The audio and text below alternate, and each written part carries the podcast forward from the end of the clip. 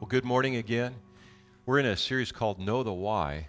And before I get into the message, I just want to give you a, a, a heads up to prepare. We're going to be doing communion this morning. The Bible calls it the Lord's Supper. So at some point, get your cracker, piece of bread, your juice, whatever you're going to use. And then at the end of my message, I'm going to lead you in communion. So this morning's message is called Clear Conscience. Years ago, I read in a book called Right from Wrong by Josh McDowell. He, he wrote, Only 15% of church youth disagree with the statement. And here's the statement What is right for one person in a given situation might not be right for another person who encounters the same situation. In other words, 85% of unchurched kids are liable to reason, and I'll quote, just because it's wrong for you doesn't mean it's wrong for me. And their idea of this distinction, distinction between right and wrong is fluid. Something Josh McDowell says that is subject to change, something that is relative and personal, not constant and universal. So there's this unclearness, this ambiguity about right from wrong. And listen, God's word gives us some clear instruction on how to live a life that is a life pleasing to God and righteous. We're in Romans in a study called Know the Why. And back in the beginning in Romans chapter 1, Paul gave this evidence of eagerness to preach the gospel. And he said, I'm not ashamed of the gospel because it's the power of God for the salvation of everyone who believes. And so Paul the apostle is compelled to preach the gospel. And by the way, it's the gospel of Jesus Christ that the, need, the world needs desperately right now. It's the biggest need right now. And, and Paul took pride in the gospel, rightfully so, because the gospel is exactly what we need. Now, here's a big takeaway, and I wrote this in my notes. In the gospel, God has found a way to condemn our sin and destroy it without destroying us. And, and listen, He's found a way to destroy sin without destroying us, and no man can do that except the man Jesus Christ, because Jesus was 100% man and 100% God. So when we want to correct evildoers in our society now, we'll punish them by putting them in prison, or if we feel like they're going to be harmful to society or worse, sometimes uh, we'll have that person's uh, life taken. But listen, God doesn't do that. Uh, Jesus is at the center and the heart of the gospel. And what he does is he changes the hearts of people. So, this message title this morning is called Clear Conscience. It's called Clear Conscience. God has provided a way for us, you and I, to have a clear conscience, and it's through Jesus Christ. Uh, the problem is, is so many people fool themselves thinking that they're okay uh, they may or may not believe in God, but they think that they're okay. And they think that they have a clear conscience. And we'll see in God's word here that that's not necessarily true according to God's standards. So in our text this morning, it, it stresses whether a person uh, that has access to God's word is okay, and the person who doesn't have access to God's word, how do they stand in light of God's judgment? So we pick up in Romans chapter 2 this morning, eh, starting with verse 12, and we see a description of two types of people who resist the truth. Starting with verse 12, Romans chapter 2 For all who have sinned without the law will also perish without the law, and all who have sinned under the law will be judged by the law, for it is not the hearers of the law who are righteous before God, but the doers of the law who will be justified. So, the first group of individuals that Paul is addressing is what I would call the unenlightened pagan. It's that individual who doesn't have a concept of the gospel of Jesus Christ. Maybe they've never heard of it. When you think of that particular group of people, I think a lot of us automatically go to some deserted place in the middle or interior of a jungle, uh, a group of tribal people who have never uh, heard the gospel. and never have seen technology or the modern world. And yet, I want you to know there are people today in our cities today that have never heard the gospel. Years ago, I was on my way from Menifee to uh, Riverside to a, a pastor's meeting with a group of pastors. And, uh, and I had somebody with me and, and in the car in the passenger seat, and we decided to pick up lunch. So we, we uh, pulled off the side of the freeway, and there was a McDonald's, and we went into the McDonald's. But as I was going into the McDonald's, there was this homeless man, and you could tell he was homeless just by his attire and his demeanor.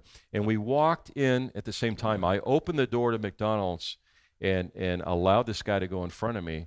And he went immediately into the restroom. Well, that's where I went too. I went in there to wash my hands. This man was standing over the sink, cupping water over his face and his hair, and it was like mud coming off of him. And I struck up a conversation with him right there in the restroom in McDonald's, and I said, May I buy you lunch? And he, and he said, Yes. And I said, On one condition. He goes, What's that? And he kind of rolled his eyes. I said, I'd like you to eat lunch with me. And so when he was all done cleaning himself up, I ordered food. He came and sat by myself and my friend. There was the three of us sitting there, and we began to eat. Well, I began to share with this gentleman the gospel, and he looked me in the eye, and I'll never forget this he looked me in the eye and his eyes began to water and he says, I've never heard this before. What he was telling me is he'd never heard that God loved him so much that he sent his son Jesus Christ to die for him, to give him life. He had never heard the gospel message. Here's a, a man about the same age as me, living on the streets. He's homeless in America, in California, and he's never heard the gospel before. And so, right then and there, over our breakfast at McDonald's, he accepted Christ. It, it, amazed me. I was, I was taken back by that because so many people haven't heard the truth. And when we think about people who haven't heard the truth, when we think about uh, unenlightened pagans, as I said earlier, I think the common thought is it's somebody from a far land that lives in a jungle or a forgotten area, uh, untouched by other people groups.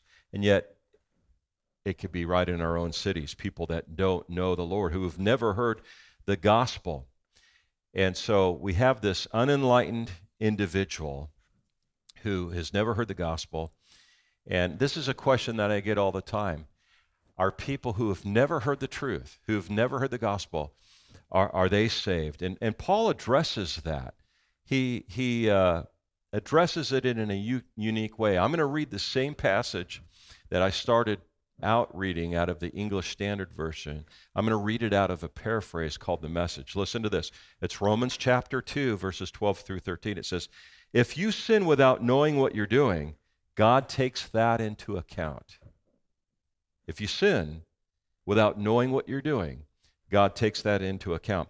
But if you sin knowing full well what you're doing, that's a different story entirely. Merely hearing God's law is a waste of your time if you don't do what he commands. Doing, not hearing, is what makes the difference with God. And Paul goes on now, and I'm in Romans chapter 2 with verse 14 uh, through 16. The Apostle Paul says, For when Gentiles who do not have the law by nature do what the law requires, they are a law to themselves, even though they do not have the law. They show that they work uh, that the work of the law is written in their hearts, Paul says, while their conscience also bears witness, and their conflicting thoughts accuse or even excuse them. On that day, when according to my gospel, Paul says, God judges the secrets of men by Jesus Christ. So Paul's saying there's a day coming. He's saying a number of things there, but he's saying that there's a day coming where God's going to judge even the secret thoughts uh, of men everywhere. In fact, Jesus said in Luke chapter 12, verse 3, Therefore, whatever you have said in the dark shall be heard in the light, and what you have whispered in private rooms shall be proclaimed on housetops. And, and, and someone might read that and think, well, yes, yeah, that's true. Let your conscience be your guide. But that's a, a, recipe for unhappiness, letting your conscience be your guide. Because if your conscience hasn't been uh, cleansed by God Himself, if you haven't experienced a born again life, a changed life, then your conscience isn't monitored by the Holy Spirit. It's not directed by God. Uh, the second group that, that Paul mentions or describes here in Romans chapter 2 is what I would call the religious person. You may be a religious person, maybe somebody that grew up in the church. And this is the person who seeks deliverance from the judgment of God by religious practices, by ceremonies, by rituals. And, and, and today you can substitute that title, religious person, to maybe church member and, and bring it up to date because we here in the American church uh, are kind of under the same condition that Paul describes the religious leaders of his day. I mean, we have the availability of God's word. The Jews had God's word. The Jews were God's people. We have God's word. We have every uh, known translation of the Bible at our disposal. We have it digitally. We're able to worship God fairly freely, even in the midst of a pandemic. Uh, we can worship God with a lot of different creative ways that churches are doing that. And, and yet, many times people will uh, think that they're okay with God and they're okay with their eternity just by the fact that they are a church member. And Romans chapter 2 verse 17 through 19 speaks to that. But if I call but if you call yourself a Jew, Paul says, and rely on the law and boast in God and know his will and approve what is excellent, because you are instructed from the law, and if you are sure that you yourself are a guide to the blind and a light to those who are in the darkness, listen to what Paul says in verse 20 and an instructor of the foolish, a teacher of children, having the law embodiment of knowledge and truth, you then who teach us others, do you not teach yourself? While you preach against stealing, do you steal? And so Paul is hitting that intellectual level with religious leaders and saying, look, you've got the law, you've got God's law, you've got all God's precepts and mandates and all, and yet you're guilty of the very things that you condemn others for. And he goes on to say in verse 22 You who say that one must not commit adultery, do you commit adultery? You who abhor idols, do you rob temples? You who boast in the law dishonor God by breaking the law, for it is written, The name of God is blasphemed among the Gentiles because of you. And so the Jews, many of them, not all of them, bragged about the law. And, and Paul says, God's name is blasphemed among the Gentiles, among non Jews. Uh, people are turning a, uh, their backs on God because of the poor testimony of the religious leaders of the day. And yet, Paul says, though you claim to have so much and to be so knowledgeable, you, you have what you've done is blaspheme God. People have turned away from God because of you. I wonder how many people in our day and age have been turned away from God because of the testimony of certain Christians and how they live their life, the things that they do that have soured the hearts of those who maybe were considering and seeking after God, yet viewing and witnessing the hypocrisy that they see with many Christians has caused them to turn, turn away from God. We, you and I, need to take those kinds of things very seriously. Um, the gospel is life changing, and there needs to be a life change. And see, when God comes into your heart through his son Jesus Christ, it, it clears your conscience. You can sleep at night. You don't need pills to get to sleep. When God's working in your life and he's cleared your conscience, and cleared your soul, your spirit, and you're walking with the Lord.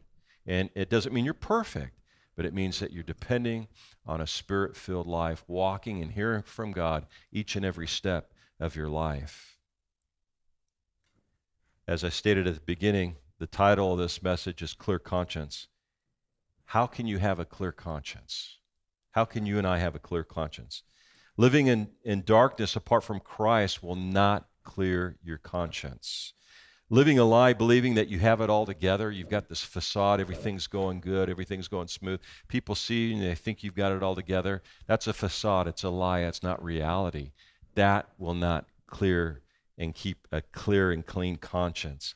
It's a life surrendered to Jesus Christ that will clear your conscience. Listen to what Romans says at Romans chapter 8, what Paul says in Romans 8, verse 1. If I jump ahead to chapter 8, verse 1, it says, There is therefore now no condemnation for those who are in Christ Jesus. Are you in Christ Jesus? There's no condemnation. There's no fear when you're in Christ Jesus. The question is, are you in Christ Jesus? Are you in Christ? You see, so many people right now are living in fear. So many people are living in, in judgment. So many people are living in a life that is uncertain and, and they're crippled with fear. It's actually crippled them. And I want to tell you this morning God can take all that distraction, all that fogginess, all that all those things that cripple your mind and therefore cripple your life and keep you from doing the things God's called you to do. God has given his son to set you free. Whom the son has set free is free indeed. How true is that in your life? Are you free in Christ? Or are you bound to the fears that you have? Uh, are you occupying your mind with stuff that just has burdened you down? Or have you walked, or are you walking in a life that is free in Christ? Well, listen, you can be set free right now. You may be watching this message and you've been in church your whole life. You might even be in ministry, but you're not free in Christ. And I'm talking to you right now. I want to give you an opportunity. Those of you who have been in ministry, those of you who would say, Yes, I'm a Christian, I love the Lord, but you've been so burdened down with all the things that are going on right now, and you're not walking in freedom. You don't have peace. If you're honest with yourself, you would declare right now, I, I, Yes, Pastor Steve, you're right. I don't have peace. I'm struggling. I believe in the Lord, but I have fear, and it's crippling me, it's debilitating me. I want to pray for you right now. In just a moment, we're going to participate in communion together. Very important sacrament for the church. But before we do, I want you to prepare for the Lord's Supper. The Bible tells us that to take the Lord's Supper serious, that it's an, a sacrament that is for the church, for Christians only. So I want to give you an opportunity to become a, a believer, a follower of Christ, a Christian. And as I stated earlier, if you are a Christian and maybe even in ministry, I want to give you the opportunity to be set free from a lot of the baggage you're carrying right now. Would you bow your heads with me? Father, I lift up those who are listening right now and watching the service, God, that you to intervene in their life and work in their life in such a way as to bring about healing. Father, I want to lift up those who have grown up in the church, those who have been involved in the church, even those who are ministry leaders right now watching, who don't have peace, who have burden. Uh, they love you, Lord.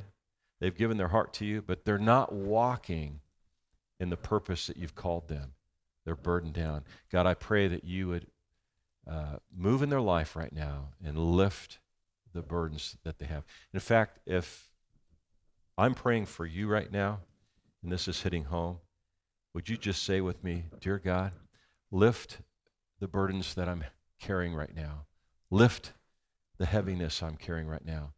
And Lord, impart to me the peace that comes from Jesus. Set me free I pray the blood of Jesus Christ over my entire life, over my thought life, and over all the things that I will be doing in the future. Set me free in Jesus' name.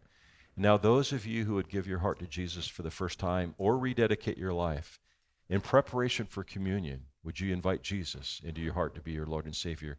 You can do that by praying this prayer Dear Jesus, I know I'm a sinner, and I ask you to forgive me of all of my sin. Jesus, I believe that you died on the cross. I believe that you rose from the grave. I now ask you to be my Lord and Savior. Be the master of my life. I will serve you, Jesus. In Jesus' name, amen. Well, listen, if you prayed to receive Christ, if you prayed to rededicate your life to the Lord this morning. Or if you prayed for God to heal your heart and lift the burdens that you're experiencing, would you text the word pray to the number that you see on the screen right now? I want to reach out to you and just communicate with you and make sure you're doing well. And also, I want to encourage you uh, in your spiritual walk. But I also want to uh, find out if you need a Bible because I'd love to send you a Bible if you don't have one. Text the word pray to the number you see on your screen right now. And I want to welcome you to the family of God. In just a few moments, we're going to have communion. And before we do, uh, I want to just tell you Paul's going to come up and lead us in some worship. And that's time for you to prepare for communion. So get bread, a cracker, juice, how, whatever it is that you're going to use for communion. And uh, we're going to transition to just preparing our hearts through praise and worship right now. And then I'll be back up leading you in communion.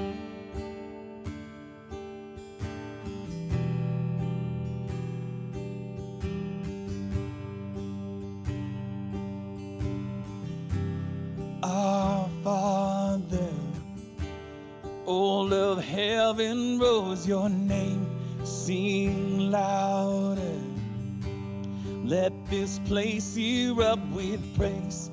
Can you hear it? The sound of heaven touching earth. The sound of heaven touching earth. Our Father, all of heaven rose your name. Sing louder. Let this place erupt with praise. Can you hear it? The sound of heaven touching earth. The sound of heaven touching earth. Spirit break out. Break our walls down. Spirit break out and heaven come down. King Jesus, you're the name we're lifting high. Your glory shaking up the earth and sky. Revival. We want to see your kingdom here. We want to see your kingdom. Spirit break out. Break our walls down. Spirit break out.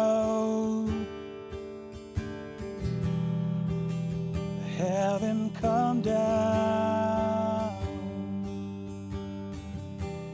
Our Father, all of heaven rose your name, sing louder. Let this place erupt with praise. Can you hear it? The sound of heaven touching earth. Sound of heaven touching earth. One of the sacraments that uh, Jesus gave to the church is the sacrament of communion, or as the Bible refers to it, the Lord's Supper.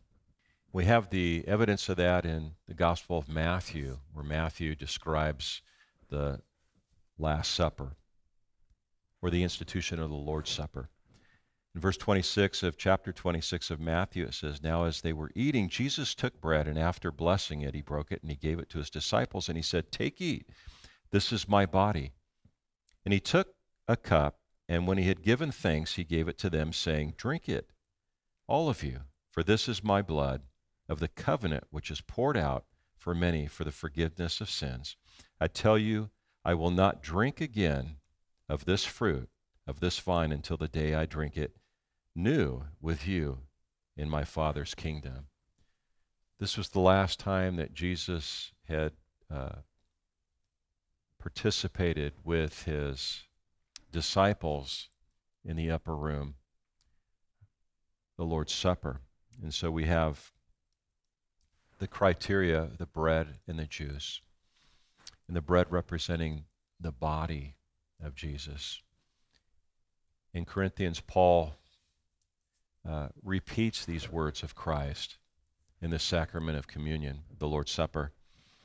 And he said that uh, Jesus took the bread and he gave thanks and explained to us that the bread is not the body of Jesus, but it represents the body of Jesus who was given to us. Jesus went to the cross, sacrificed his life for us. So, what I'd like you to do right now, whether you have a piece of bread, a wafer like this, or a cracker, would you hold that up and let's give thanks to the Lord. Father, we thank you for the opportunity to commune with you through this sacrament of the Lord's Supper. Lord, we're grateful for the life that you've given us through your Son, Jesus Christ. We'll always remember, we'll never forget that we're saved and we're set, through, set free through Christ Jesus our Lord. Let's partake together.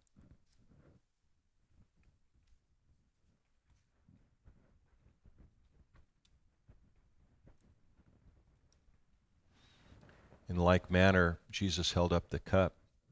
He said, This is the cup of the new covenant. You and I are under a new covenant established by the blood of Jesus Christ. The blood of Jesus is the most powerful force in the universe. And so when you're walking as a born again, set free believer, a follower of Jesus Christ, you're walking in resurrection power. And the blood of Jesus covers you. This is the new covenant covenant of freedom, a covenant of forgiveness of sins, a covenant of eternal life, all through Jesus Christ. So, would you hold this cup up? And let's pray. Father, we thank you that we can celebrate and honor you by having the Lord's Supper, communing with you, both the bread and the juice. Lord, we thank you for the new covenant established by the blood of Jesus Christ, who gave his life for us that we may be free. Let's partake.